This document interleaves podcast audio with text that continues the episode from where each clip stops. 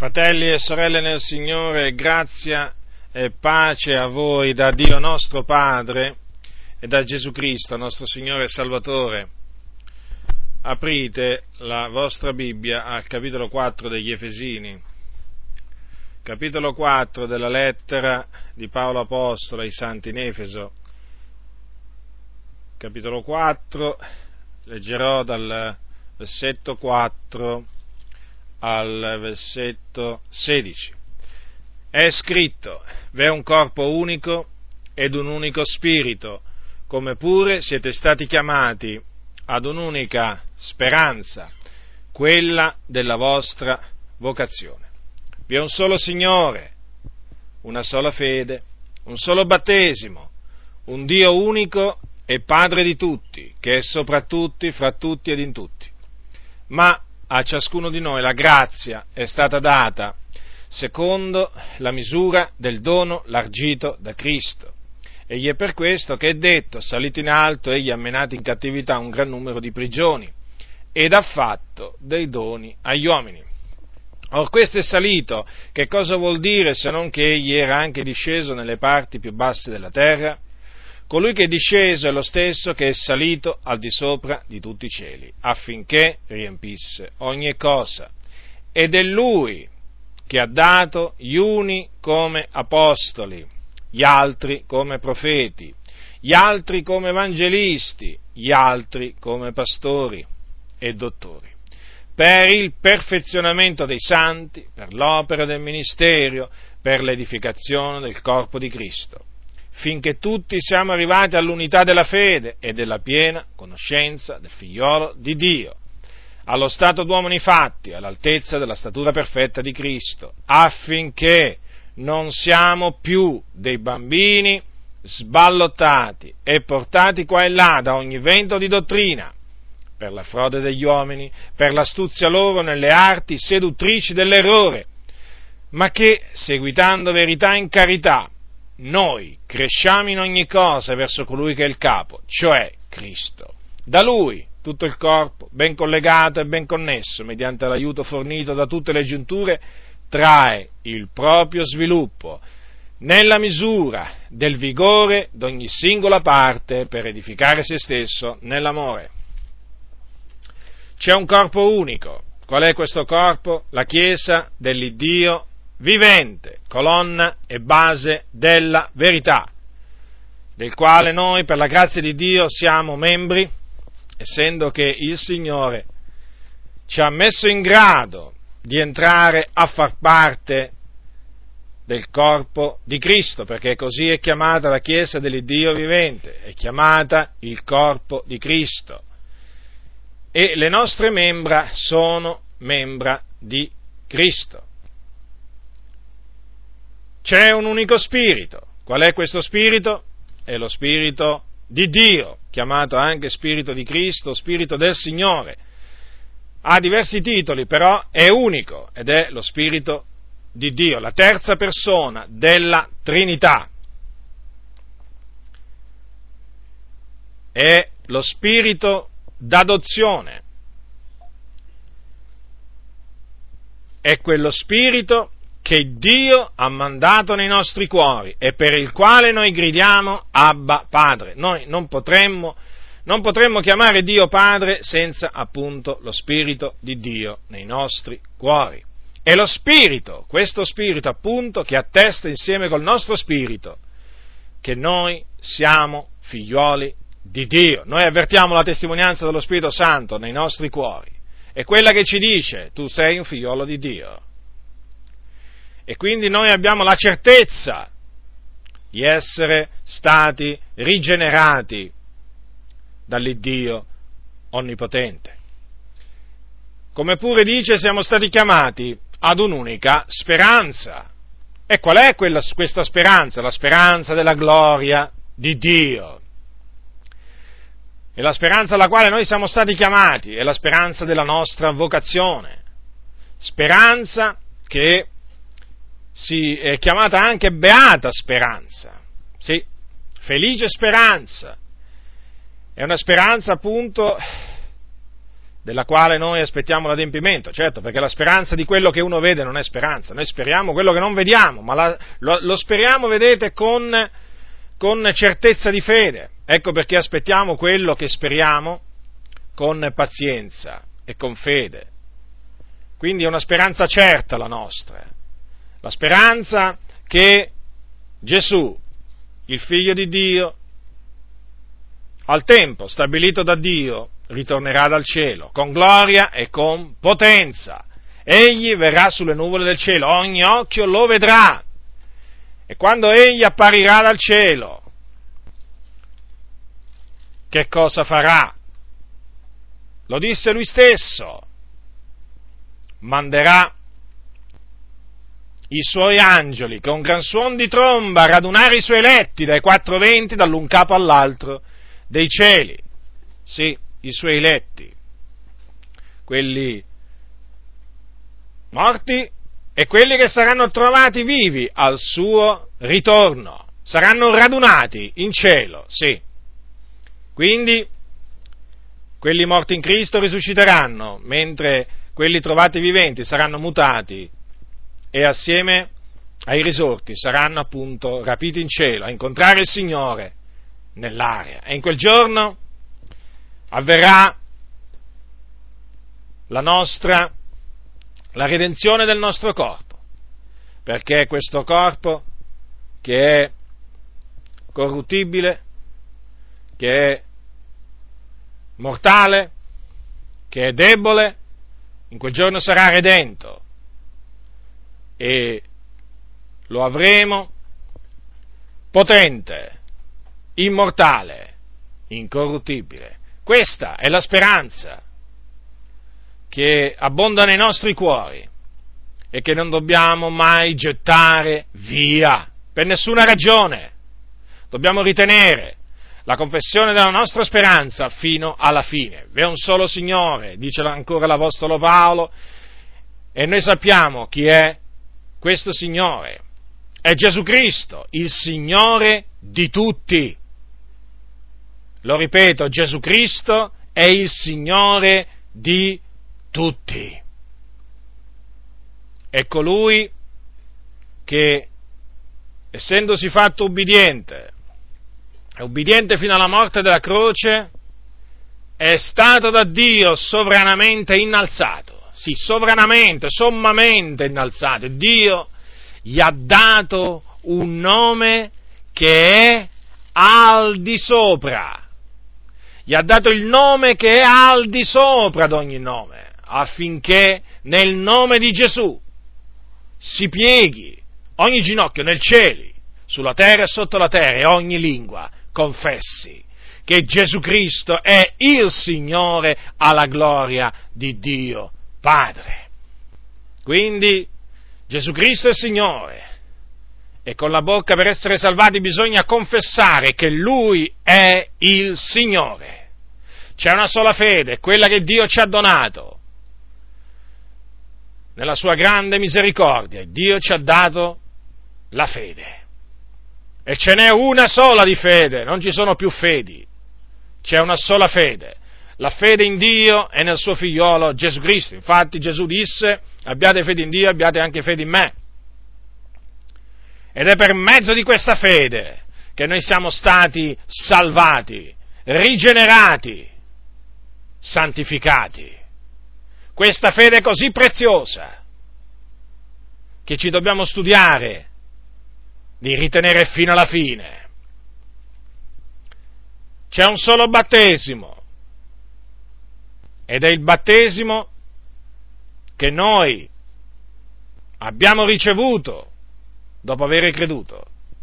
È il battesimo che ci è stato ministrato nel nome del Padre, nel nome del figliuolo e nel nome dello Spirito Santo. Dunque, questo è il solo battesimo, ministratoci da parte di Cristo, infatti ci è stato, ci è stato ministra, ministrato nel nome di Gesù, con l'autorità ricevuta da Gesù Cristo. Certamente non è stato il battesimo che ci ha salvati, non è il battesimo che ci ha purificati i nostri peccati, ma comunque sia, il battesimo lo abbiamo dovuto ricevere perché è la richiesta di una buona coscienza fatta a Dio. Sapete quello che dice Pietro al capitolo, al capitolo 3 riguardo al battesimo dice che appunto si tratta della richiesta di una buona coscienza fatta a Dio. Quindi il battesimo non purifica, il battesimo in acqua non purifica dai peccati. Il battesimo in acqua si riceve dopo avere ricevuto la purificazione dei peccati, perché la purificazione dei peccati si ottiene mediante la fede in Gesù per la grazia di Dio. C'è un Dio unico, c'è un solo Dio. Per molti ci sono molti dei, ma per noi c'è un solo Dio, perché in effetti c'è un solo Dio. È l'Iddio che ha fatto i cieli la terra, il mare, tutte le cose che sono in essi. È l'Iddio che governa l'universo, è l'Iddio che fa tutto quello che vuole, tutto quello che gli piace, in cielo, in terra e negli abissi. Un Dio al quale nessuno può dire hai fatto male o che fai, perché Egli è Dio. Guai a colui che contende con Dio, ne avrà del male certamente ne avrà del male. Quindi c'è un Dio solo, un Dio unico, che è Padre di tutti, che è sopra tutti, fra tutti ed in tutti. Ora che nessuno si illuda, perché apparentemente queste parole sembrano che avvalorano quella dottrina che dice che tutti gli uomini sono figli di Dio, perché qui c'è scritto che Dio è padre di tutti, ma non è così. Tutti gli uomini sono creature di Dio, ma figlioli di Dio lo sono solo coloro che hanno la fede in Gesù Cristo.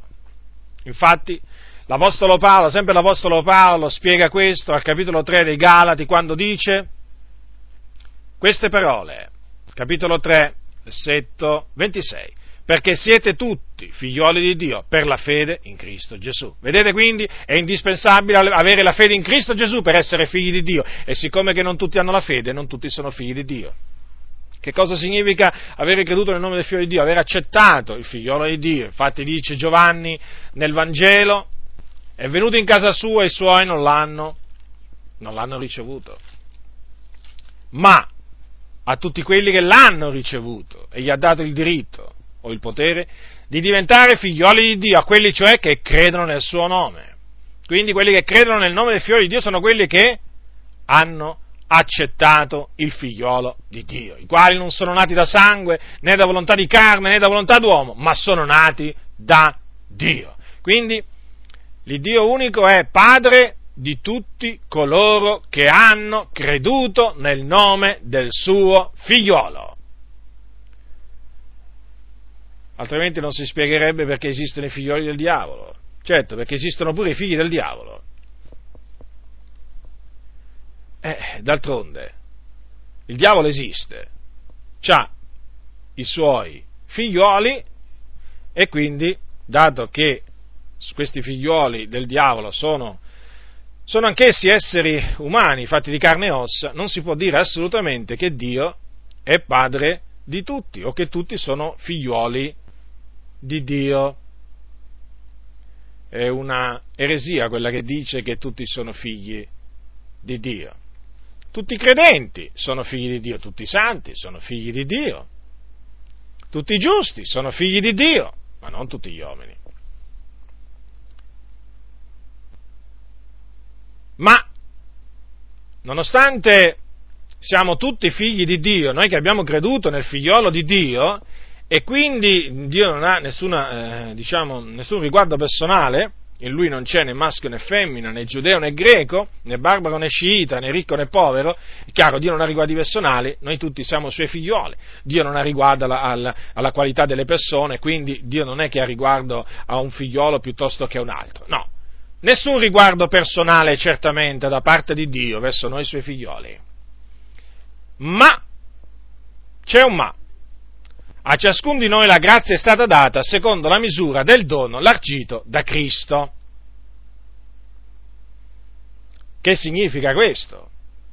che non tutti, non tutti abbiamo lo stesso dono, quantunque facciamo parte tutti dello stesso corpo, quantunque siamo membri tutti della stessa Chiesa, quantunque siamo tutti lavati nel sangue prezioso di Gesù Cristo, quantunque siamo tutti veramente eh, davanti a Dio, siamo preziosi agli occhi del Signore, però non a tutti il Signore ha dato lo stesso dono o gli stessi doni. Ora, questi doni li ha, li ha dati li ha dati il Signore, li dà il Signore. Infatti è scritto, salito in alto, egli ha menato in cattività un gran numero di prigioni, qui sta parlando di Gesù, eh? ed ha fatto dei doni agli uomini. Ora, questo è un passo preso da un salmo e si riferisce, come si vede appunto anche nel versetto 9 e 10, alla discesa di Gesù dopo la morte di Gesù. Gesù discese nelle parti più basse della terra e, tra le altre cose, che cosa fece? prese tutti quei santi che si trovavano nel seno d'Abramo. Perché il seno d'Abramo era quel luogo di conforto nell'aldilà dove andavano tutti i giusti che morivano nella fede, sotto l'Antico Testamento.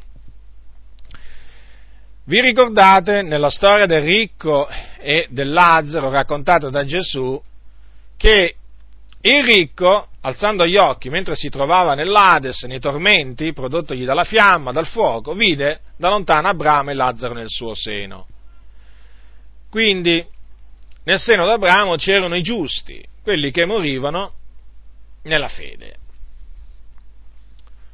sotto l'Antico Testamento. Che cosa ha fatto Gesù con la sua risurrezione?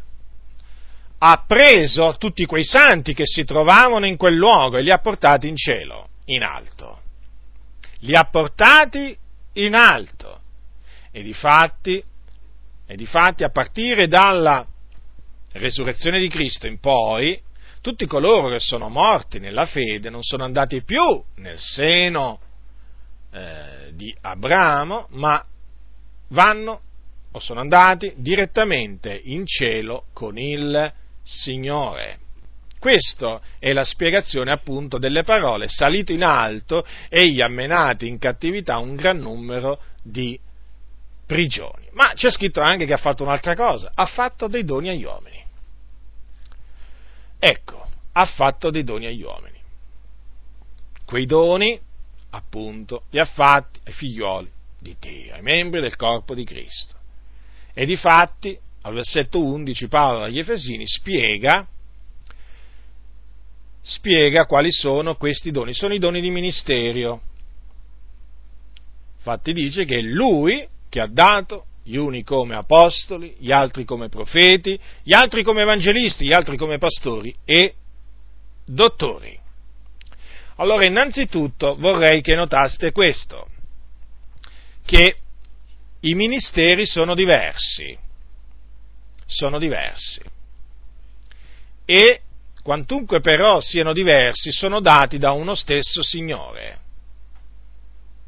da una stessa persona, che è Gesù Cristo, il Signore. Badate bene che questi doni, appunto perché li dà il Signore, non sono conferiti dagli uomini, sono doni quindi non si possono meritare e si ricevono direttamente dal Signore.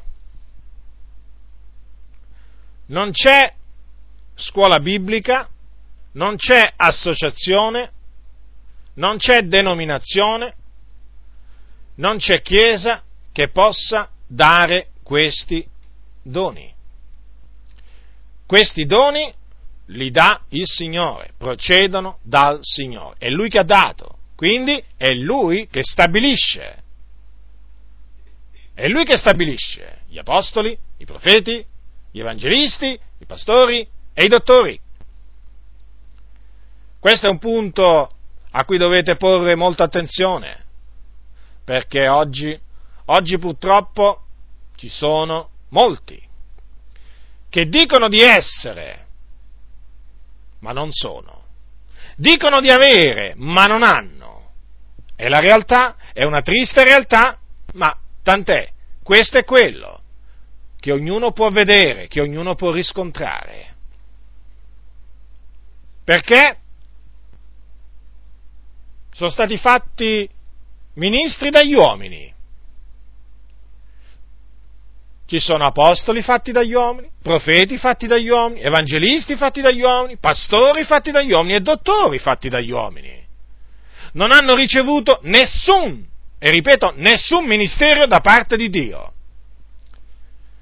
Hanno ricevuto un titolo da un'associazione, da una scuola biblica, da una chiesa, da un'organizzazione, chiamatela come volete, ma hanno solo il titolo o il nome, ma non hanno il dono. E questo è manifesto. È manifesto, voi direte, come è manifesto? Molto semplice. Quando il Signore dà uno di questi doni, quel dono è manifesto. Non è qualcosa che può rimanere nascosto, è una capacità manifesta.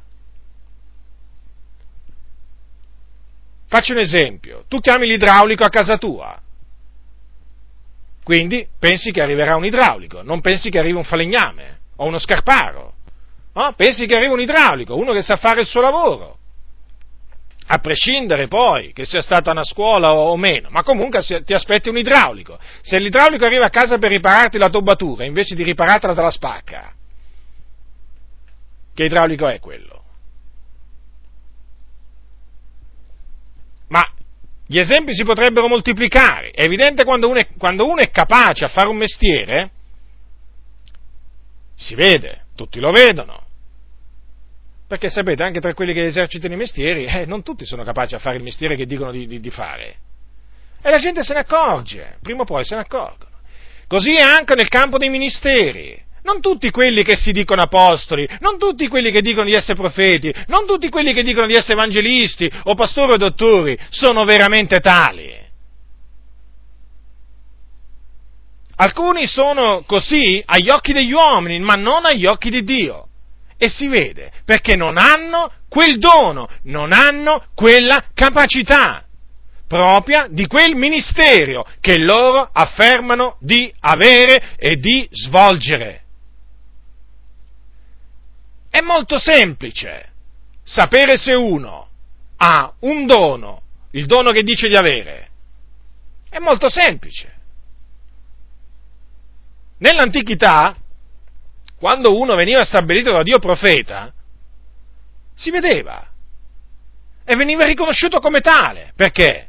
Perché parlava da parte di Dio e quello che diceva si adempiva si adempiva, come nel caso per esempio di Samuele, che era giovane, un giovinetto quando fu chiamato da Dio al ministero di, eh, di profeta, ma potrei prendere pure l'esempio di Geremia, anche lui era un giovinetto.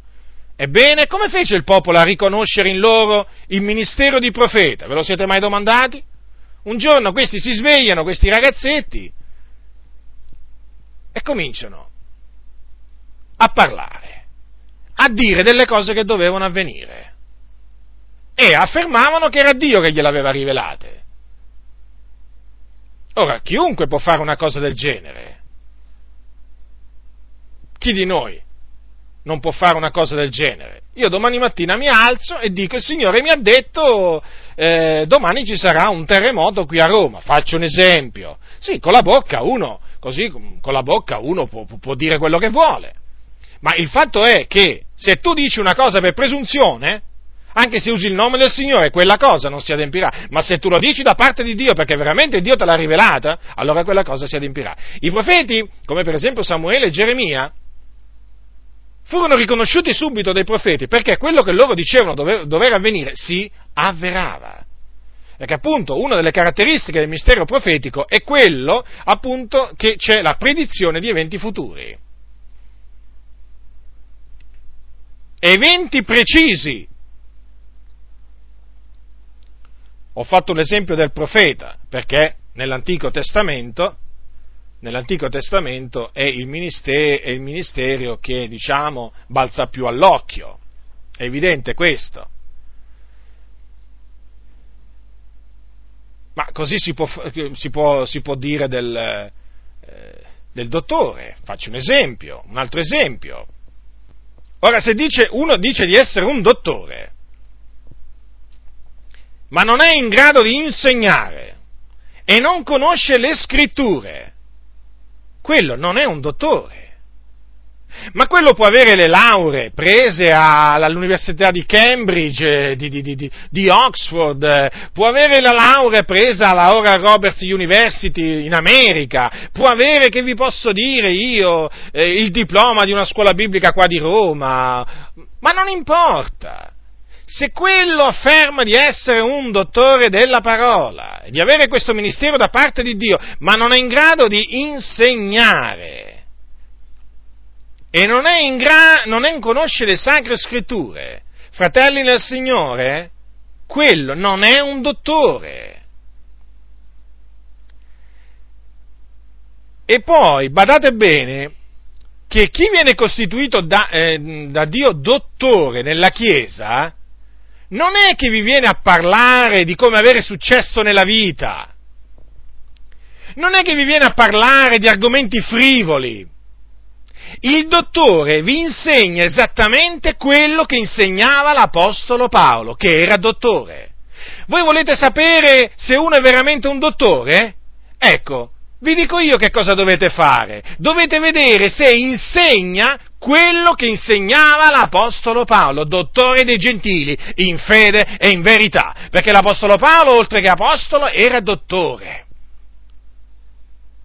Quali erano le dottrine che insegnava l'Apostolo Paolo? Quali erano? Quali erano gli argomenti che trattava? Beh, li trovate nelle sue epistole. Prendete le epistole ai Romani, prendete la prima e la seconda ai Corinzi, e prendete Galati, e prendete gli Efesini. E prendete Filippesi, e Colossesi, e prima e seconda Tessalonicesi. Poi che altro ancora? Timoteo, secondo Timoteo, e Tito e anche Filemone, anche se in Filemone non è, non è, una, non, non è che tratta la dottrina, ma comunque. Voglio dire, ecco, esaminate attentamente l'epistola dell'Apostolo Paolo, vedete che cosa, quali erano gli insegnamenti che lui trasmetteva alla Chiesa, vedete come li trasmetteva, e così vi fate l'idea del dottore del ministero di dottore e, e di una semplicità. Quando ho cominciato a studiare le Sacre Scritture dicevo, ma il dottore che cosa insegna? Perché leggevo tanti libri, soprattutto libri in inglese, dove veramente c'è chi insegnava come far moltiplicare, si diceva dottore, insegnava come moltiplicare i numeri dei, dei, dei i, i, membri della Chiesa, eh, c'è chi insegnava come avere successo, ma delle cose veramente, ma io dicevo, ma questi, questo è il dottore che insegna? Ah, poi c'erano quelli che si sbizzarrivano, sì, c'erano i dottori anche che, che si sbizzarrivano nelle cose a venire, no? Eh, scrivono, scrivono, libri sul ritorno del Signore dove c'hanno veramente, c'hanno di tutto e di più. Dedicano tutta la loro vita a parlare del ritorno del Signore, naturalmente, con teorie strane e così via. E io mi stavo, mi stavo facendo l'idea che il dottore veramente fosse quello. Poi ho cominciato, studiando le Sacre Scritture, soprattutto le epistole di Paolo, mi accorgevo che quello di cui parlava Paolo, comunque la maggior parte delle cose che trattava Paolo, non erano trattate nei libri, nelle chiese. Vedevo che proprio... Ho detto, ma che strano. Come? Questi si dicono dottori e non insegnano, dicono di avere il ministero di dottore, ma insegnano ben poco di quello che insegnava l'Apostolo Paolo. Sì, magari qualcuno insegnava sui doni dello Spirito Santo, poi che altro? Parlava della carità, prendendo il capitolo 13 ai Corinzi. Ma potrei citare qualche altro, qualche altro, esempio. Sì, citava magari qualcosa che l'Apostolo Paolo, eh, parla, parlando del ritorno del Signore, ha detto. Magari citavano anche l'armatura di Dio. Poi però silenzio assoluto su tante cose. E allora ho capito che questi erano dottori secondo le loro voglie. Infatti, di tante altre cose che l'Apostolo Paolo dice di insegnare e che lui insegnava, questi non ne vogliono sentire parlare. Non ne vogliono sentire parlare. Sono dottori quelli? Sì, dottori, dottori secondo le loro voglie, dottori fatti dagli uomini, ce ne sono molti, ce ne sono molti. Perché ho voluto fare questa premessa? Perché purtroppo oggi sono ben pochi quelli che, confronto al numero di quelli che si dicono, sono ben pochi quelli che invece, in verità hanno ricevuto dal Signore un ministero. Fratelli nel Signore, metteteli alla prova quelli che si dicono ministri dell'Evangelo, metteteli alla prova chiunque essi siano. Mettete alla prova quelli che si dicono apostoli, mettete alla prova quelli che si dicono profeti, mettete alla prova quelli che si dicono evangelisti, metteteli alla prova i, i, i, quelli che si dicono pastori e mettete alla prova quelli che si dicono dottori, metteteli alla prova. Per vedere se sono veraci o mendaci, perché oggi, oggi tanti, tanti sono mendaci. Mettere alla prova i servi del Signore è una cosa giusta, sappiatelo questo il Signore elogiò l'angelo della chiesa, della chiesa di Efeso, perché gli disse, al capitolo 2, versetto 2, hai messo alla prova quelli che si chiamano apostoli e non lo sono e li hai trovati mendaci. Il Signore non lo rimproverò per avere messo alla prova quelli che si chiamavano apostoli e non lo erano, ma lo elogiò. Quindi non vi impaurite, abbiate piena fiducia nel Signore perché un vero apostolo passerà sicuramente la prova, un vero profeta passerà sicuramente la prova, un vero evangelista passerà la prova, un vero pastore passerà la prova e un vero dottore pure. Quelli che non passeranno la prova chi sono? Sono i falsi apostoli, sono i falsi profeti, sono i falsi evangelisti, sono i falsi post- i pastori e i falsi dottori. State attenti, a tutti quelli che si dicono dottori e insegnano contrarie, cose contrarie alla Sacra Scrittura. Guardatevi da loro come da serpenti. Insegnano che i doni dello Spirito Santo non sono più per questa era.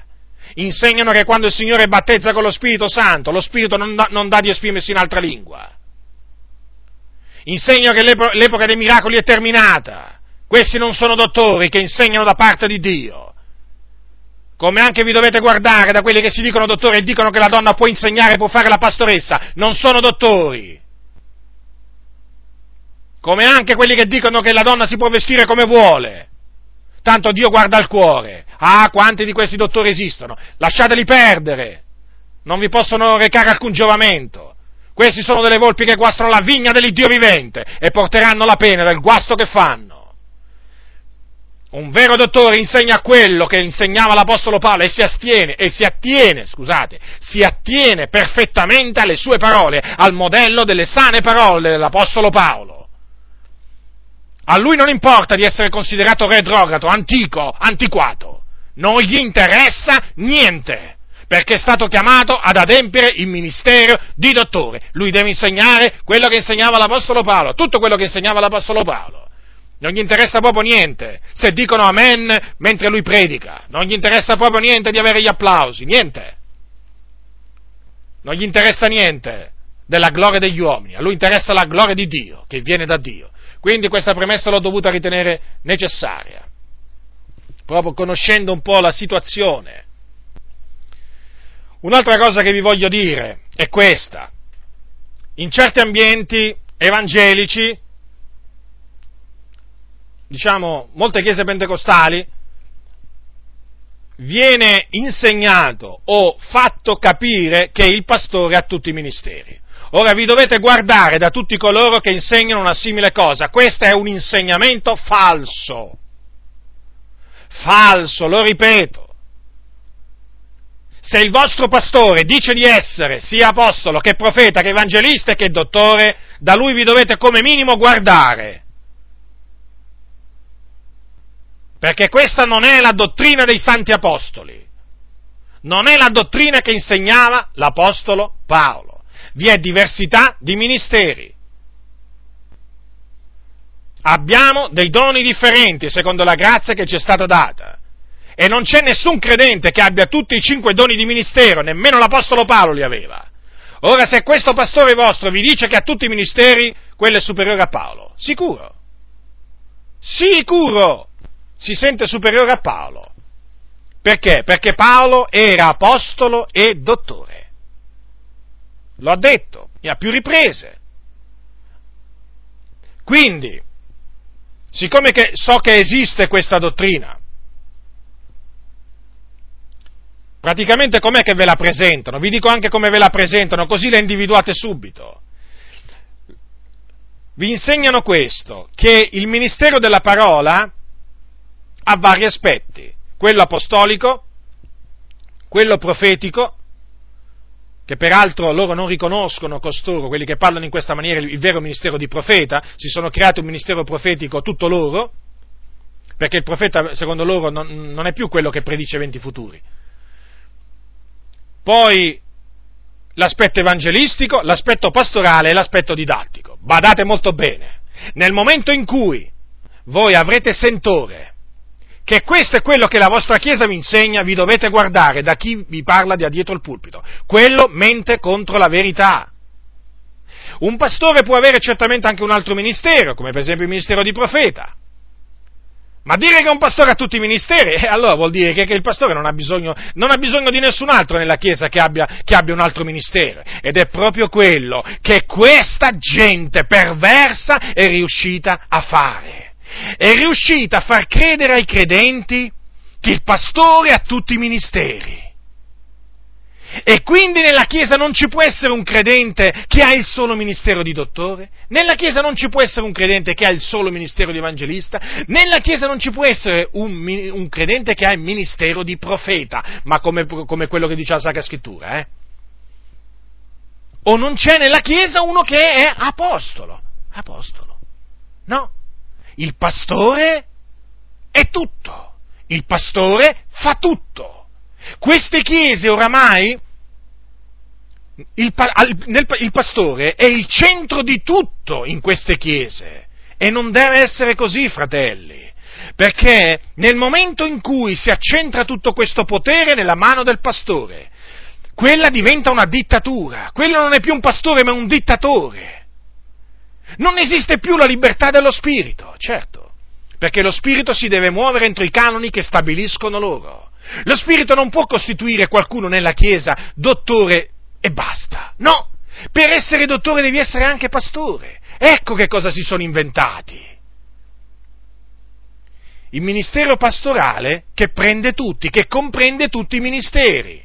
Fratelli, veramente vi scongiuro a guardarvi da questa diavoleria perché annulla la parola di Dio, annulla la parola di Dio. Vi è diversità di ministeri. Nulla, toglie, nulla, togliendo al fatto che il pastore può anche avere un altro ministero, ma certamente non può avere tutti i ministeri. Non può. Nemmeno Paolo li aveva. Ma questi oramai sono così arroganti che non si vergognano nemmeno di dirlo, che hanno tutti i ministeri ma nel momento in cui voi doveste sentirlo, o vi viene fatto capire, fratelli, ammoniteli costoro, sono presuntuosi e arroganti. Questi non si, non si attengono alla dottrina apostolica, si attengono a dottrine d'uomini, che voltano le spalle alla verità.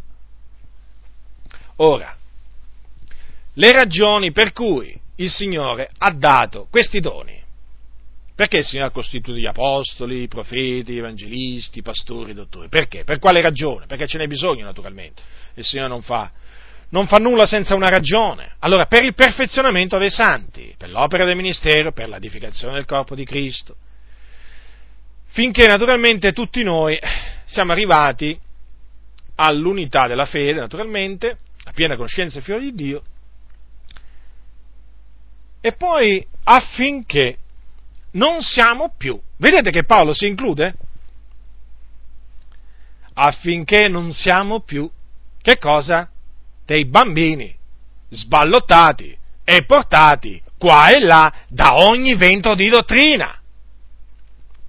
Sì, perché spirano, spirano in, ogni, in ogni generazione spirano venti di dottrina. Vedete, sono chiamati venti di dottrina. Una volta arrivano dall'est, una volta arrivano dall'ovest, una, una volta arrivano dal sud una volta arrivano dal nord, eh, sono eventi di dottrina. Arrivano comunque in particolar modo molti, molti venti arrivano dall'America, molti venti di dottrina, quindi dall'Ovest, dall'Occidente, perché dall'America arrivati, è arrivato sia il bene che il male.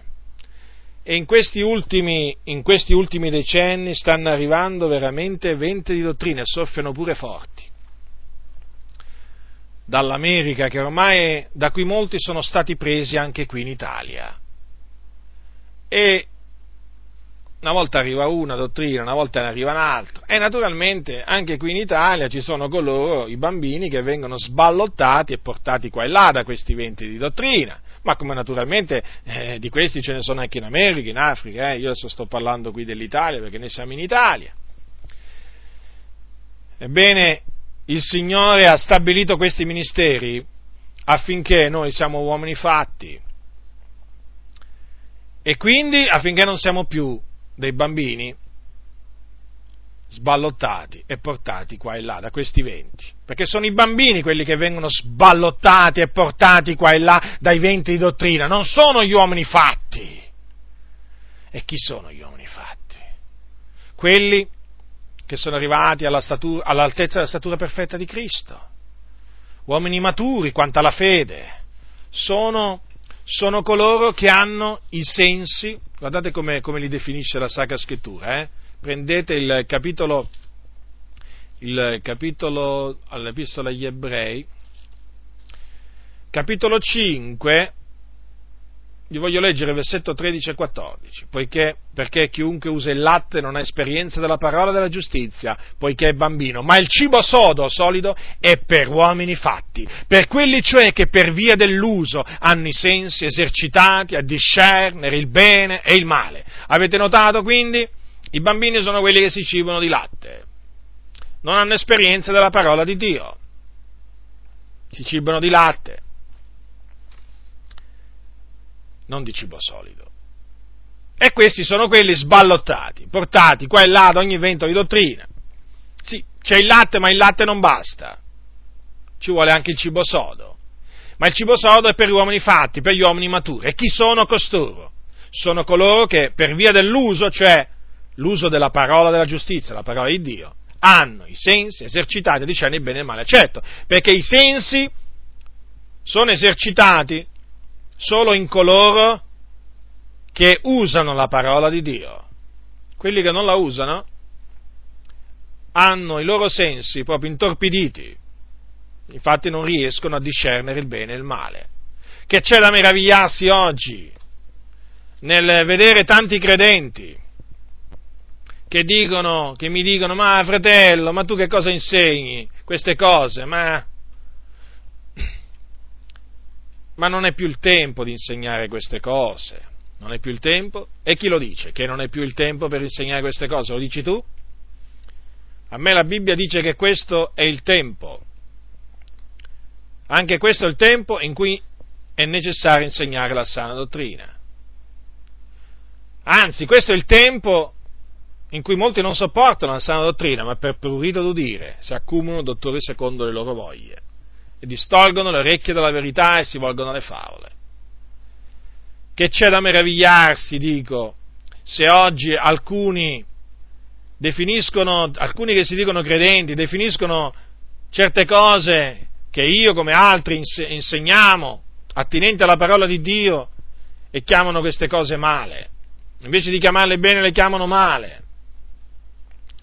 Disprezzano parte della parola del Signore che c'è da meravigliarsi, costoro sono dei bambini, gente che non ha esperienza della parola della giustizia. A questi va bene solo il latte. Non riescono a discernere il bene e il male. È terribile questo, non è una cosa da poco non essere in grado di discernere il bene dal male, perché vedete chi non è in grado di discernere il bene dal male cade facilmente vittima di quelli che ti fanno passare il male per bene e il bene per male. Ecco perché è molto importante usare la parola di Dio. Se tu vuoi cadere vittima degli impostori, fratello o sorella nel Signore, non usarla la parola del Signore, non meditarla, non leggerla, non riporre il tuo diletto nella parola di Dio. Se vuoi veramente cadere vittima dei svariati impostori che circolano in mezzo alle chiese, tu questo devi fare. Anzi, continua a farlo. Ma se vuoi invece uscire dal laccio dell'uccellatore che ti hanno gettato addosso, senza che tu te ne sia reso conto, eh? questi uccellatori, allora se vuoi uscire dal loro laccio, comincia a investigare le sacre scritture, mettiti in ginocchio davanti al Signore e torna, torna, torna alla parola di Dio, dalla quale ti sei allontanato. Torna a camminare per i sentieri antichi. Lascia, lascia quelli moderni, di questi impostori, di questi cianciatori, che non hanno interesse alla tua anima, hanno interesse solo al loro portafoglio, o meglio, al tuo portafoglio. Dunque, fratelli nel Signore, ecco perché i veri ministri di Dio sono disprezzati, sono calunniati, sono abbandonati, perché danno fastidio, danno fastidio al diavolo, danno fastidio ai demoni, perché quello che loro si propongono di fare è di perfezionare i santi, di renderli fermi, di renderli uomini fatti. Invece, invece di vederli come delle canne dimenate dal vento, i veri ministri di Dio, i veri ministri di Dio non vogliono vedere i credenti come delle canne dimenate dal vento, no, i veri ministri di Dio vogliono vedere i credenti come delle querce, con delle radici ben forti, radicati nella parola del Signore. Coloro che invece vi vogliono vedere sballottati e portati qua e là da ogni vento di dottrina sono quelli a cui interessa solo il vostro portafoglio, le vostre decime, le vostre offerte. Questi. A questi non interessa proprio niente se voi date retta alla dottrina degli apostoli o voi non date retta. Basta che date retta a loro, alle loro ciance. È tutto a posto. Vi lusingheranno, vi circonderanno d'ammirazione. Ah, sono capaci a farlo. Non vi riprenderanno mai, ma saranno sempre pronti a lusingarvi. Sì, sorella, sono pronti anche a lusingare te che vai al culto con la minigonna e possono farti pure dei complimenti, non da poco. Sappi che quelli non ti amano, non ti amano. Quelli amano il tuo denaro, non l'anima tua. Di te a queste persone non interessa proprio niente, perché se interessasse qualcosa ti direbbero di vestirti come si addice a donna che fa, che, come una donna che fa professione di pietà.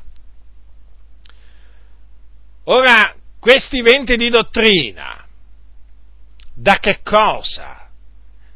Queste strane dottrine, da che cosa è che sono prodotte?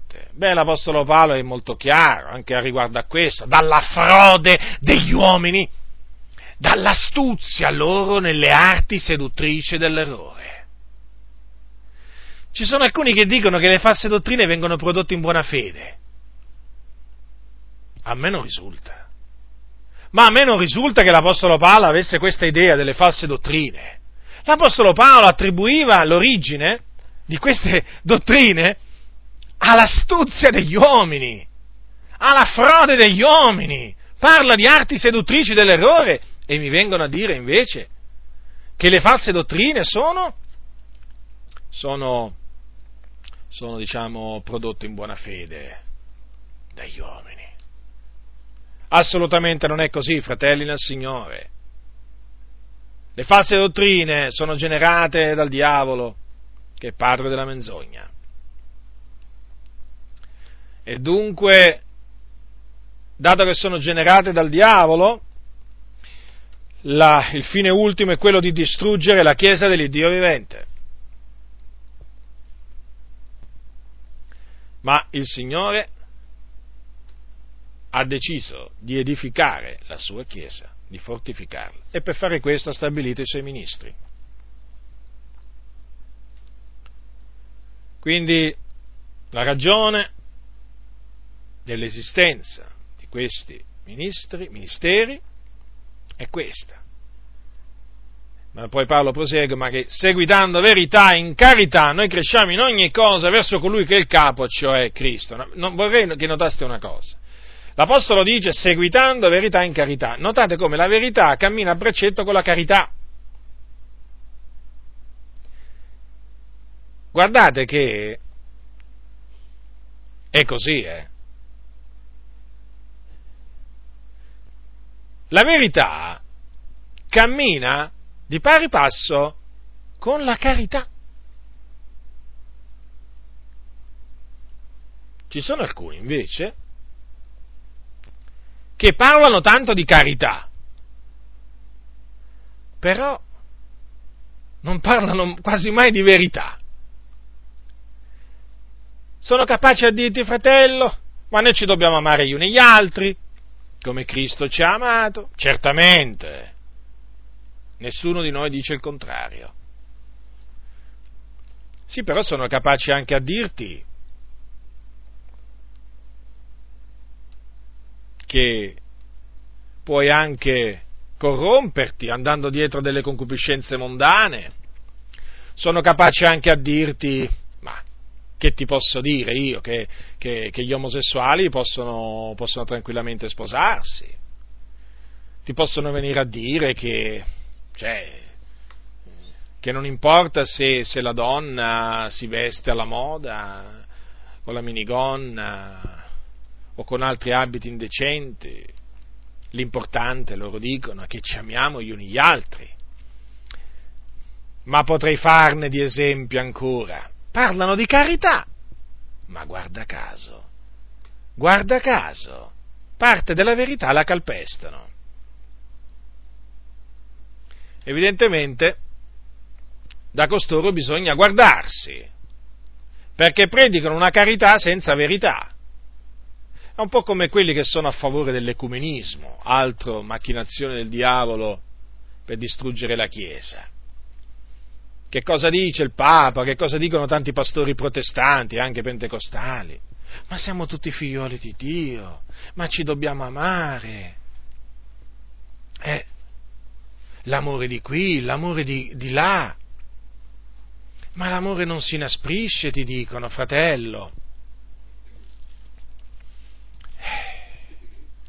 L'amore, l'amore crede, l'amore crede ogni cosa, fratello. Che significa? Che devo credere pure al purgatorio, allora? Allora devo credere pure che il Papa è il vicario di Cristo, se l'amore crede ogni cosa. E allora devo credere pure che cosa? Che devo dare il culto a Maria. E allora mi metto a dire l'Ave Maria. Eh, se l'amore crede ogni cosa. L'amore crede ogni cosa che dice Dio, non ogni cosa che dice il diavolo o comunque crede tutto ciò che dice il Signore, le cose che dice il diavolo la, la, il vero amore non le accetta. E poi la carità, cioè l'amore, gioisce con la verità, non con la menzogna. Ora come si fa a essere a favore del? Quando questa cosiddetta carità sbandierata dal Papa e da tanti protestanti è a favore della menzogna, gode della menzogna, Gode, gode, gode, prendono piacere nel culto a Maria, prendono piacere nei rosari, prendono piacere nelle statue, nelle immagini, prendono piacere nel purgatorio, prendono piacere nella messa come ripetizione del sacrificio di Cristo, prendono piacere in tutte queste diavolerie, nella salvezza per opere, nel battesimo degli infanti. Ci aggiungiamo, cosa volete che ci aggiunga ancora? Ce ne sono ancora. Come fa la carità a gioire di queste cose? La carità non gioisce assolutamente dell'ingiustizia, ma gioisce con la verità. E quindi, se c'è carità e verità, nel credente ci deve essere carità e verità. E se c'è la vera carità, vi posso assicurare, vi posso assicurare che ci sarà anche la verità. E quindi non ci può essere la menzogna. Non ci può essere la menzogna. Perché ecco perché tutti questi discorsi sull'amore fraterno hanno un limite. Certo che hanno un limite. Naturalmente questi discorsi che fanno gli ecumenici eh, hanno un forte limite. Perché loro parlano tanto di amore, poi però si dimenticano dell'amore per la verità. Parlano tanto di amore verso il prossimo, ma poi si dimenticano dell'amore ver- verso la verità. Eh. Perché loro ti parlano di amore verso il prossimo, ma poi ti parlano anche di amore per la menzogna, praticamente. Eh? Perché eh, l'ecumenismo implica un amore per la menzogna, non c'è niente da fare. Non c'è niente da fare perché l'ecumenismo porta al compromesso, l'ecumenismo porta a calpestare la parola del Signore. Magari anche, potrà anche non portarti a calpestare la Trinità, magari potrà anche non portarti a calpestare la divinità di Cristo. Ma mettiamo anche che sia così, ma sicuramente ti porterà a calpestare molte parti della parola di Dio. E quindi, e quindi in questo caso la verità non cammina con la carità. No, in quel caso sembra che la carità cammini da sola, la verità l'hanno abbandonata. Quindi i veri ministri del Signore, quelli costituiti da Dio, incitano il popolo a seguitare verità in carità. Ti ammaestrano ad amare ti incitano ad amare il fratello, il prossimo, certamente, ma ti incitano pure ad amare la verità e a serbare la verità e a difendere la verità. Ricordatevelo sempre questo, ricordatevelo sempre. Tutto questo naturalmente affinché noi tutti cresciamo in ogni cosa, nella grazia e nella conoscenza del Signore nostro Gesù Cristo, Lui è il capo. Ora, voglio parlarvi del ministero apostolico del, dell'Apostolo. Poi, Dio volendo, nei giorni a venire tratterò anche gli altri ministeri. Chi è l'Apostolo? In che cosa consiste il ministero di Apostolo? Ora, il termine Apostolo significa mandato. L'Apostolo è l'inviato, colui che viene mandato dallo Spirito Santo a predicare la parola di Dio ad un popolo. Ora cominciamo con i dodici apostoli di Gesù Cristo. Ora voi sapete che il figliolo di Dio, il cui nome è Gesù Cristo, nei giorni della sua carne eh, elesse dodici discepoli, elesse dodici apostoli. Prendete Luca, capitolo 6, capitolo 6, versetto 12, è scritto, leggerò dal versetto 12 al versetto 16. Ora avvenne in quei giorni che egli se ne andò sul monte a pregare e passò la notte in orazione a Dio. Quando fu giorno chiamò a sé i suoi discepoli e ne elesse dodici, ai quali dette anche il nome di apostoli, Simone, che nominò anche Pietro, e Andrea, fratello di lui, e Giacomo, e Giovanni, e Filippo, e Bartolomeo, e Matteo, e Toma, e Giacomo d'Alfeo, e Simone chiamato Zelota, e Giuda di Giacomo, e Giuda Iscariotta, che divenne poi traditore. Ora no, vorrei che notaste questo c'era una moltitudine di discepoli che seguiva Gesù. E Gesù, dopo aver passato una notte in preghiera a Dio, lo faceva, lo faceva spesso Gesù questo, cioè che si ritirava nei luoghi deserti e pregava. Bene, il giorno prima che eh, eh, diciamo, eh, eleggesse i dodici apostoli, lui passò una notte intera in preghiera a Dio. Quando fu giorno chiamò a sé i suoi discepoli e tra tutta la moltitudine dei suoi discepoli ne elesse dodici e gli dette il nome di apostoli. Notate? Fu il Signore, è Lui che ha dato, come abbiamo letto prima nell'epistola agli Efesini. Quindi lui diede loro il nome di apostoli, naturalmente non solo il nome ma anche il ministero, è chiaro questo. Questo significa così, dette anche il nome di apostoli, significa che dette loro il ministero di apostoli. Fa i nomi, tra cui c'era anche Giuda Iscariota, che era un discepolo di Gesù Cristo. Poi, naturalmente, noi sappiamo che Giuda Iscariota tradì il maestro e dopo averlo tradito si andò a impiccare. Poi il suo posto fu preso, prima che arrivasse il giorno della Pentecoste, da un certo Mattia, che appunto fu colui che il Signore designò ad essere successore di Giuda Iscariota.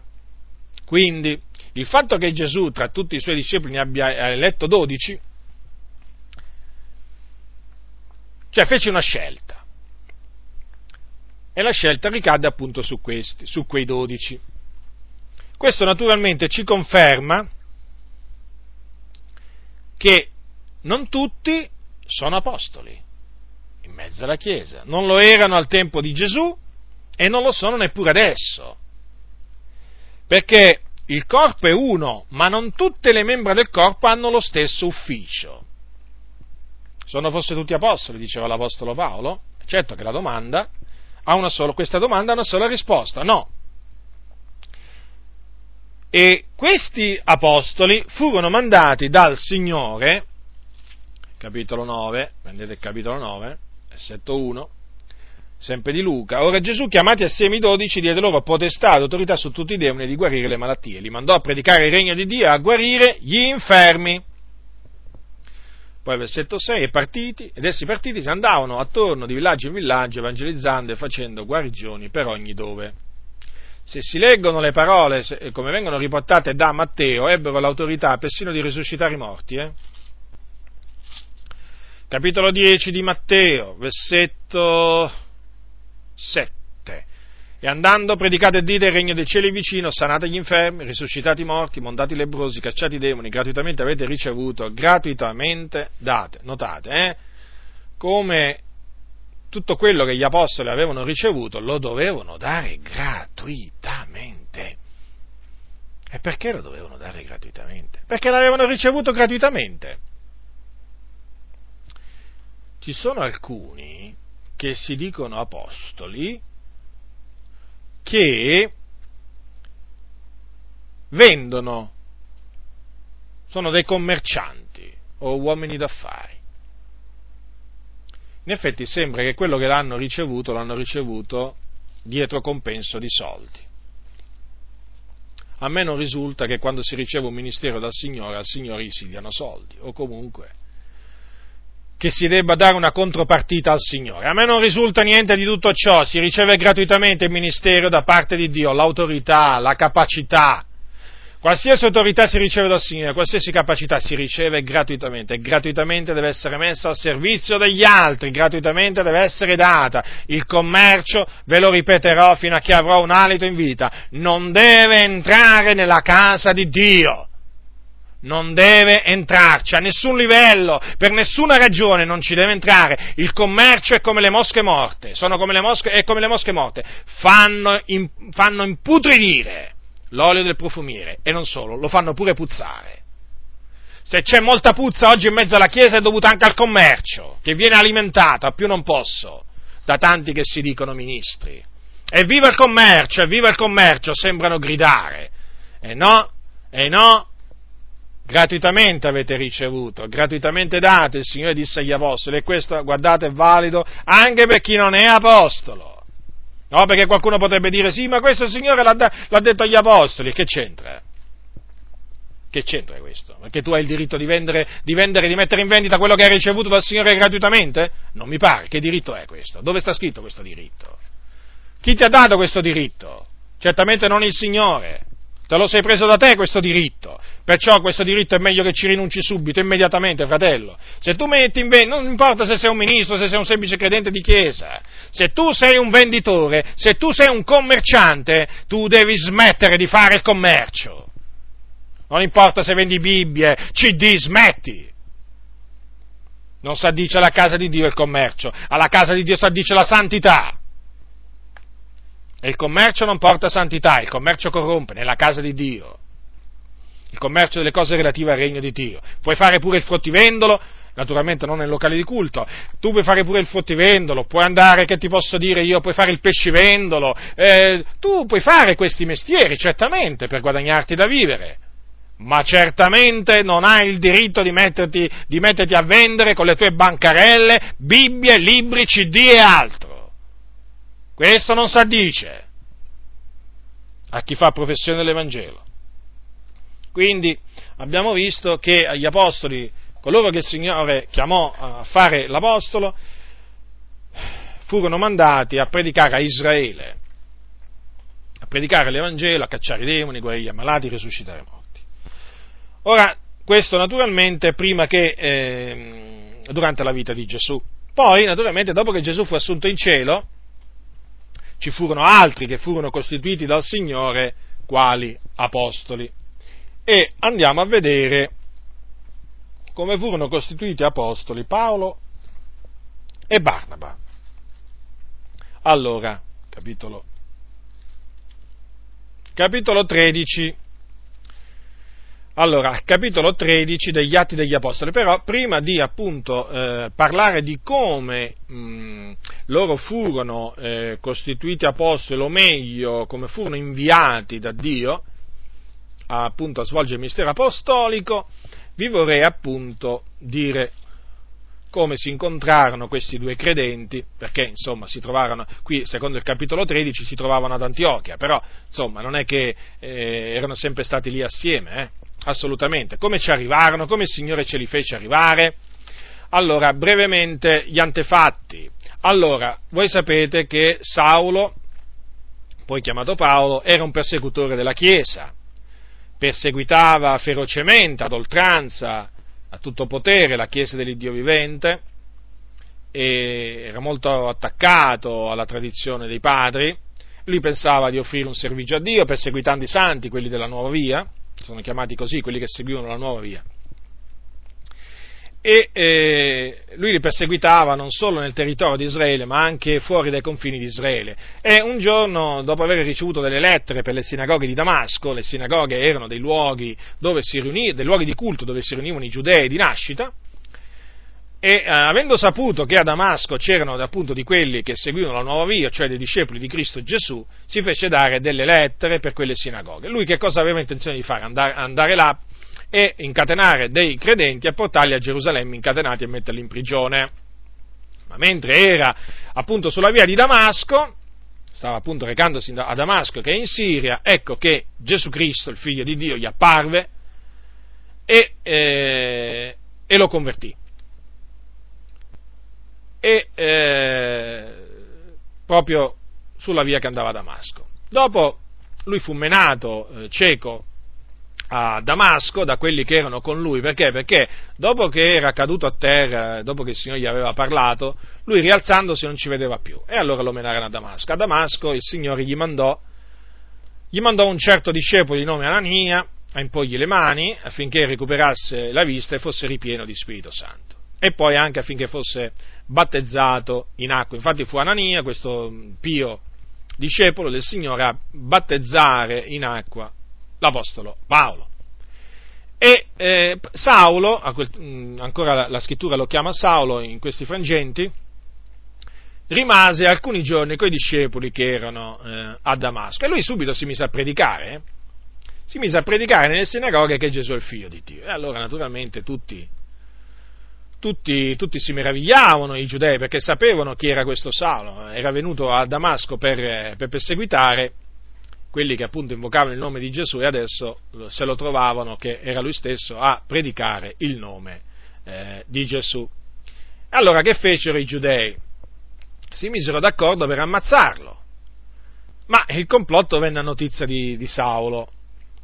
E allora eh, i, discepoli, i discepoli del Signore eh, lo, fecero, lo fecero scappare a Saulo di notte lungo giù il muro. E quando eh, Saulo arrivò a Gerusalemme tentava ad unirsi ai discepoli, ma tutti non, ci, non lo, lo temevano perché non credevano che egli fosse veramente un discepolo.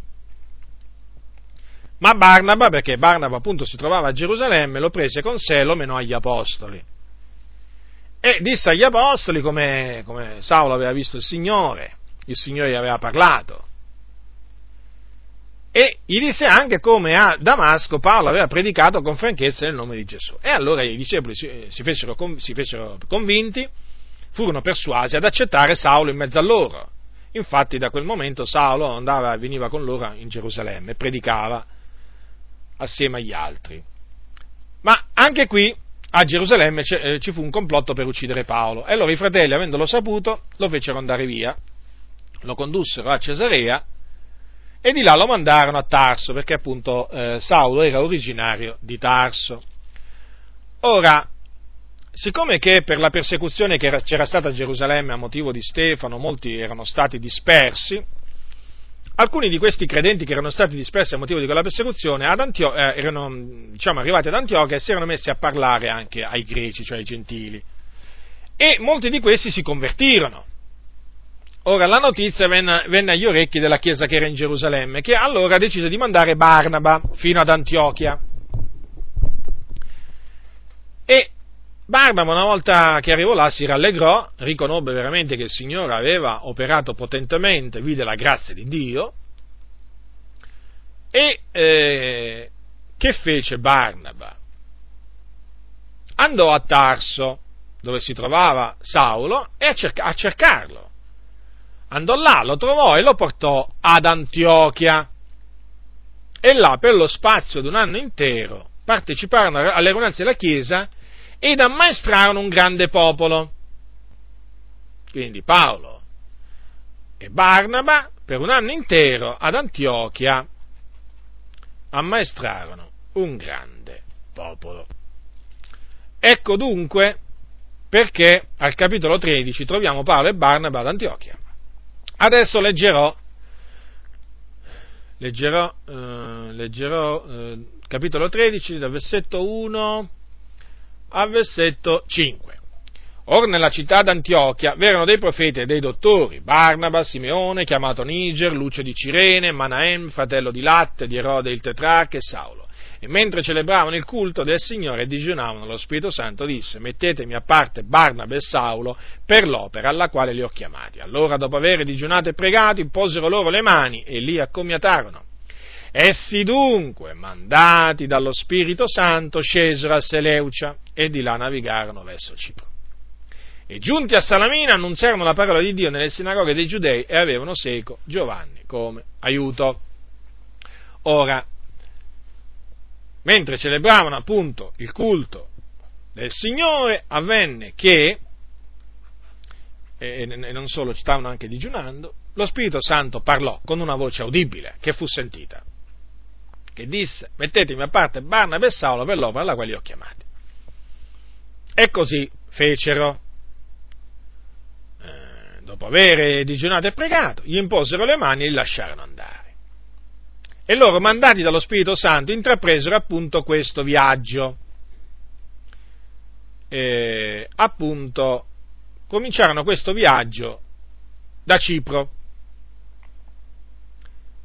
E poi proseguirono naturalmente, toccarono diversi luoghi e come si può leggere al, nel capitolo 13, nel resto del capitolo 13 e al capitolo 14, questo viaggio di questi due apostoli, perché sono chiamati apostoli, poi al, al, versetto 14 del capitolo 14, sono chiamati apostoli, gli apostoli Barnaba e Paolo, perché gli apostoli significa inviati. Infatti avete notato al versetto 4 del capitolo 13, mandati dallo Spirito Santo. Infatti proprio l'apostolo è il mandato. Fu, quindi furono mandati a predicare la parola e eh, la predicazione della, paro- del, diciamo, della parola fu accompagnata da segni e prodigi. Infatti si legge al capitolo 14, versetto 3, a riguardo della loro permanenza ad, ad Iconio, c'è scritto, essi dunque dimorarono qui molto tempo predicando con franchezza, fidenti nel Signore, il quale, rendeva testimonianza alla parola della sua grazia, concedendo che per le loro mani si facessero segni e prodigi, perché appunto l'Apostolo, oltre che a predicare la parola, appunto ha questa testimonianza di Dio che accompagna la predicazione della parola, che appunto si manifesta con segni e prodigi. Ora, predicarono la parola, la parola fu accompagnata da segni e prodigi, molti si convertirono, Basta leggere appunto il resto del capitolo 13, e vi ripeto, e tutto il capitolo 14 e vi renderete conto come molti si convertirono durante questo, durante questo viaggio. Quindi gli apostoli fondarono diverse comunità perché appunto l'apostolo viene mandato a predicare la parola ma nello stesso tempo a fondare delle comunità e a organizzarle. Infatti, cosa, cosa significa però, cosa, cosa, si intende per organizzare le chiese? No? Perché qui veramente è bene specificare questo, perché oggi per organizzare le chiese molti, hanno, molti credono una cosa che non è vera. Allora, capitolo 14, versetto 21, dice così, avendo, capitolo 14, versetto 21 degli Atti, avendo evangelizzato quella città e fatti molti discepoli, se ne tornarono a Listra, a Iconio ed Antiochia, confermando gli animi dei discepoli, esortandoli a perseverare nella fede, dicendo loro che dobbiamo entrare nel regno di Dio attraverso molte tribolazioni. Fatti leggere per ciascuna chiesa degli anziani, dopo aver pregato e digiunato, raccomandarono i fratelli al Signore nel quale avevano creduto. Ecco quindi cosa si intende per organizzare le chiese, cioè fecero leggere per ciascuna chiesa degli anziani. Naturalmente furono eletti come anziani coloro che avevano i requisiti per ricoprire questo ufficio, requisiti che poi eh, potete leggere al capitolo 3 di prima Timoteo. Quindi furono, gli apostoli fecero eleggere per ogni chiesa, per ogni gruppo, chiamiamo, per ogni gruppo di, eh, di credenti, degli anziani. E questa appunto è mansione degli apostoli. È una delle, delle mansioni che hanno gli apostoli, quella di fare leggere per ogni, per ogni chiesa che loro fondano degli anziani, che poi gli anziani sono coloro che sono preposti a pascere il gregge di Dio. Quindi, quando gli apostoli organizzano le chiese, non è che costruiscono le federazioni, le associazioni, tutte queste cose umane. No, non fanno niente di tutto ciò. I veri apostoli, i veri apostoli non costruiscono, non fondano organizzazioni fondano chiese e fanno eleggere degli anziani per le chiese, tutto qua. Non creano denominazioni e non vogliono che si creano denominazioni. Perché? Perché la denominazione è una forma ecclesiale, una struttura ecclesiale che non è biblica. Perché la, la, la, la denominazione implica un presidente, un consiglio generale, un segretario, un tesoriere e poi, e poi tante altre cose. E tutto ciò non ha niente a che fare con la Chiesa dell'Iddio vivente. Sono strutture umane in cui la Chiesa non si deve invischiare o non deve essere invischiata, perché la Chiesa nel momento in cui eh, diventa parte di una denominazione perde la sua libertà. Se non tutta la libertà, ma comunque una parte di essa la perde. Che, che ne dicano i contenziosi? lo ripeto, che, che ne dicano i contenziosi. Perché so benissimo che quelli che difendono il sistema denominazionale dicono ma non c'è nessun male, il male c'è come? E poi non solo, il male che genera anche questo sistema è enorme, è enorme, si viene a creare una gerarchia, ah sì, poi ti vengono a dire fratello, ma siamo tutti fratelli, noi rifugiamo ogni forma gerarchica, come rifugite, siete proprio, siete proprio pieni di, di, di, gerarchie e venite a dire ma con quale sfacciataggine riuscite cioè, a dire queste cose, cioè eh, rifugite da ogni forma gerarchica. Ma non è assolutamente vero, coloro che sono a favore della denominazione o comunque del sistema denominazionale sono a favore della gerarchia, non rifuggono dalle, non rifuggono dalle forme gerarchiche assolutamente, ma le cercano le gerarchie e come? Quindi la Chiesa deve rimanere autonoma, autonoma e libera, come lo erano le chiese dell'antichità. Nessuna, nessuna federazione, nessuna denominazione sono cose che non hanno a che fare con la Chiesa. Dunque, leggendo il capitolo 13 e 14 degli Atti degli Apostoli si può vedere in che cosa consiste il ministero di Apostolo. Ecco dunque chi è l'Apostolo, che cosa fa l'Apostolo, come si riconosce un Apostolo. Ora, Paolo e Barnaba non erano i soli apostoli oltre i dodici, eh? No, ce n'erano altri, per esempio anche Silvano o Sila e Timoteo erano degli apostoli. Per esempio, prendete prima Tessalonicesi, allora, prima Tessalonicesi capitolo 1, versetto 1, Paolo, Silvano e Timoteo alla chiesa dei Tessalonicesi che è in Dio Padre nel Signore Gesù Cristo, grazia a voi e pace.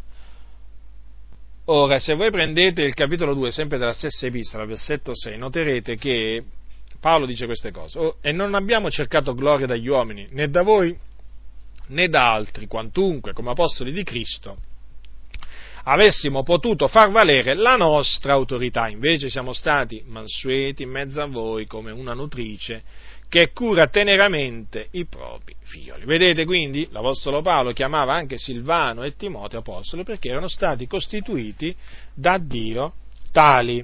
Paolo aveva anche dei parenti che erano stati in Cristo prima di lui, cioè che si erano convertiti a Cristo prima di lui, che erano degli apostoli. Questo lo troviamo scritto ai Romani, al capitolo 16, al versetto, capitolo 16, versetto 7. Quando Paolo dà i saluti ai santi di Roma, dice così, salutate Andronico e Giunio, miei parenti e compagni di prigione, i quali sono segnalati fra gli apostoli e anche sono stati in Cristo prima di me. Vedete dunque, c'erano anche altri apostoli. Ora, ho già accennato prima al fatto che esistono anche falsi apostoli. Non c'è da meravigliarsi dell'esistenza di questi falsi apostoli. Non meravigliatevi, perché ci devono essere. L'importante è distinguerli, riconoscerli e naturalmente ritirarsi da costoro. Eh. Non, è, non, è, non, è, solamente importante eh, notarli, riconoscerli, ma è importante anche ritirarsi da loro perché questo comanda la scrittura. Ora, i falsi apostoli c'erano già nell'antichità. E dove erano? Era nella chiesa di Corinto, chiesa fondata dall'Apostolo Paolo. Era stato Paolo che li aveva generati in Cristo Gesù mediante l'Evangelo, eppure a Corinto si trovavano dei falsi apostoli. Ecco che cosa dice Paolo nella seconda, nella seconda lettera ai Corinti, ai Corinzi capitolo 11, secondo Corinzi, versetto 13, poiché codesti tali sono dei falsi apostoli, degli operai fraudolenti che si travestono da apostoli di Cristo. E non c'è da meravigliarsene perché anche Satana si traveste da angelo di luce. Non è dunque granché se anche i suoi ministri si travestono da ministri di giustizia, la fine loro sarà secondo le loro opere. Ora, notate molto bene che Paolo li chiama operai fraudolenti, quindi che usavano la frode, non erano in buona fede, questi usavano la frode e si travestivano da apostoli di Cristo. Erano dei travestiti, a livello spirituale, erano dei travestiti. Ora, come a livello naturale il travestito prima o poi si riconosce, così a livello spirituale avviene la stessa cosa. Il travestito prima o poi eh, si, si scopre che è un travestito. Quindi i falsi apostoli prima o poi si scoprono. E meglio prima naturalmente che dopo. E Paolo dice, non c'è da meravigliarsi, di che cosa non c'è da meravigliarsi? Che si travestono da apostoli di Cristo, certo, perché il falso apostolo per sedurti, non è che viene a te e ti dice, sai, io sono un falso apostolo, sono venuto per sedurti. No, non te lo dirà mai. Come non te lo dirà mai un falso pastore, non te lo dirà mai un falso dottore, un falso evangelista, un falso profeta? No! Loro si presentano come ministri di Cristo, usano il nome di Gesù. Ma Paolo dice che non c'è da meravigliarsi del fatto che costoro si travestono da apostoli di Cristo. Perché? Perché anche Satana si traveste da angelo di luce. Che cosa vuole dire l'Apostolo Paolo? Ma se il loro padre si traveste da angelo di luce, eh, e noi sappiamo che Satana è malvagio, un essere malvagio, che c'è da meravigliarsi se anche, appunto, dei suoi ministri si travestono da apostoli di Cristo? Infatti dice Paolo che anche i suoi ministri si travestono da ministri di giustizia. Avete notato come l'ha chiamati Paolo, i falsi apostoli? Ministri del diavolo. Prestate molta attenzione alle parole dell'Apostolo Paolo, fratelli nel Signore, non sono parole mie queste. Queste sono parole dell'Apostolo Paolo, apostolo e dottore dei gentili, in fede e in verità. Ora, l'Apostolo Paolo ha chiamato i falsi apostoli che c'era, i falsi apostoli che c'erano nella Chiesa di Corinto, ministri del diavolo, quindi servitori del diavolo e ha detto che costoro si travestivano da ministri di giustizia. Quindi avevano un'apparenza di giustizia, di giustezza. Eh, se erano travestiti da ministri di giustizia, vuol dire che questo vestito sembrava un bel vestito, era un bel vestito, però sotto la natura, la natura di quegli uomini era una natura malvagia, profondamente malvagia erano degli operai fraudolenti, quindi dei cattivi operai, da cui bisogna guardarsi. E difatti l'Apostolo Paolo dice che cosa bisogna fare.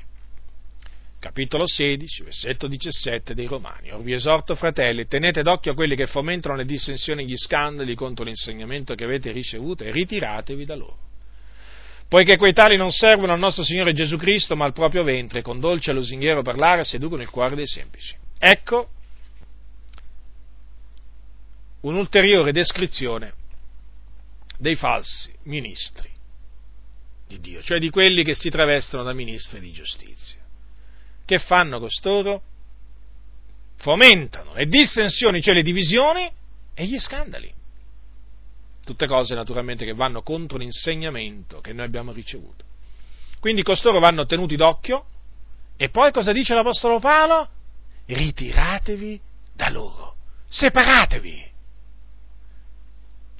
Praticamente non ci dovete stare vicino, non dovete collaborare con costoro. E perché? È così grave. Certo. È così pericoloso. E come? Ascolta quello che dice l'Apostolo Paolo. Poiché quei tali non servono al nostro Signore Gesù Cristo. E allora chi servono? Al loro stomaco. Al loro stomaco. Quello è il loro Dio, il loro ventre è il loro Dio. E naturalmente, per riempirlo, questo ventre che è insaziabile, che fanno? Eh, seducono. E chi? Il cuore dei semplici, degli ingenui, e ce ne sono tanti di ingenui in mezzo alla Chiesa. E com'è che li seducono? Con dolce e lusinghiero parlare. Non sono aspri, non sono duri, non sono severi, no, no. Fratelli, questi hanno una, una voce che più dolce non si può hanno un parlare lusinghiero che più lusinghiero non può essere. Sorridenti, hanno il volto lucente, eppure servono il loro stomaco e seducono, seducono, seguono le arti seduttrici dell'errore. Eh, le arti seduttrici, sì, esistono le arti seduttrici Costoro assomigliano a quelle donne belle d'apparenza, attraenti, che quando parlano hanno una voce così melata, così melliflua. Eppure ti conducono alla tomba. ti conducono alla tomba, ti portano a tradire il marito,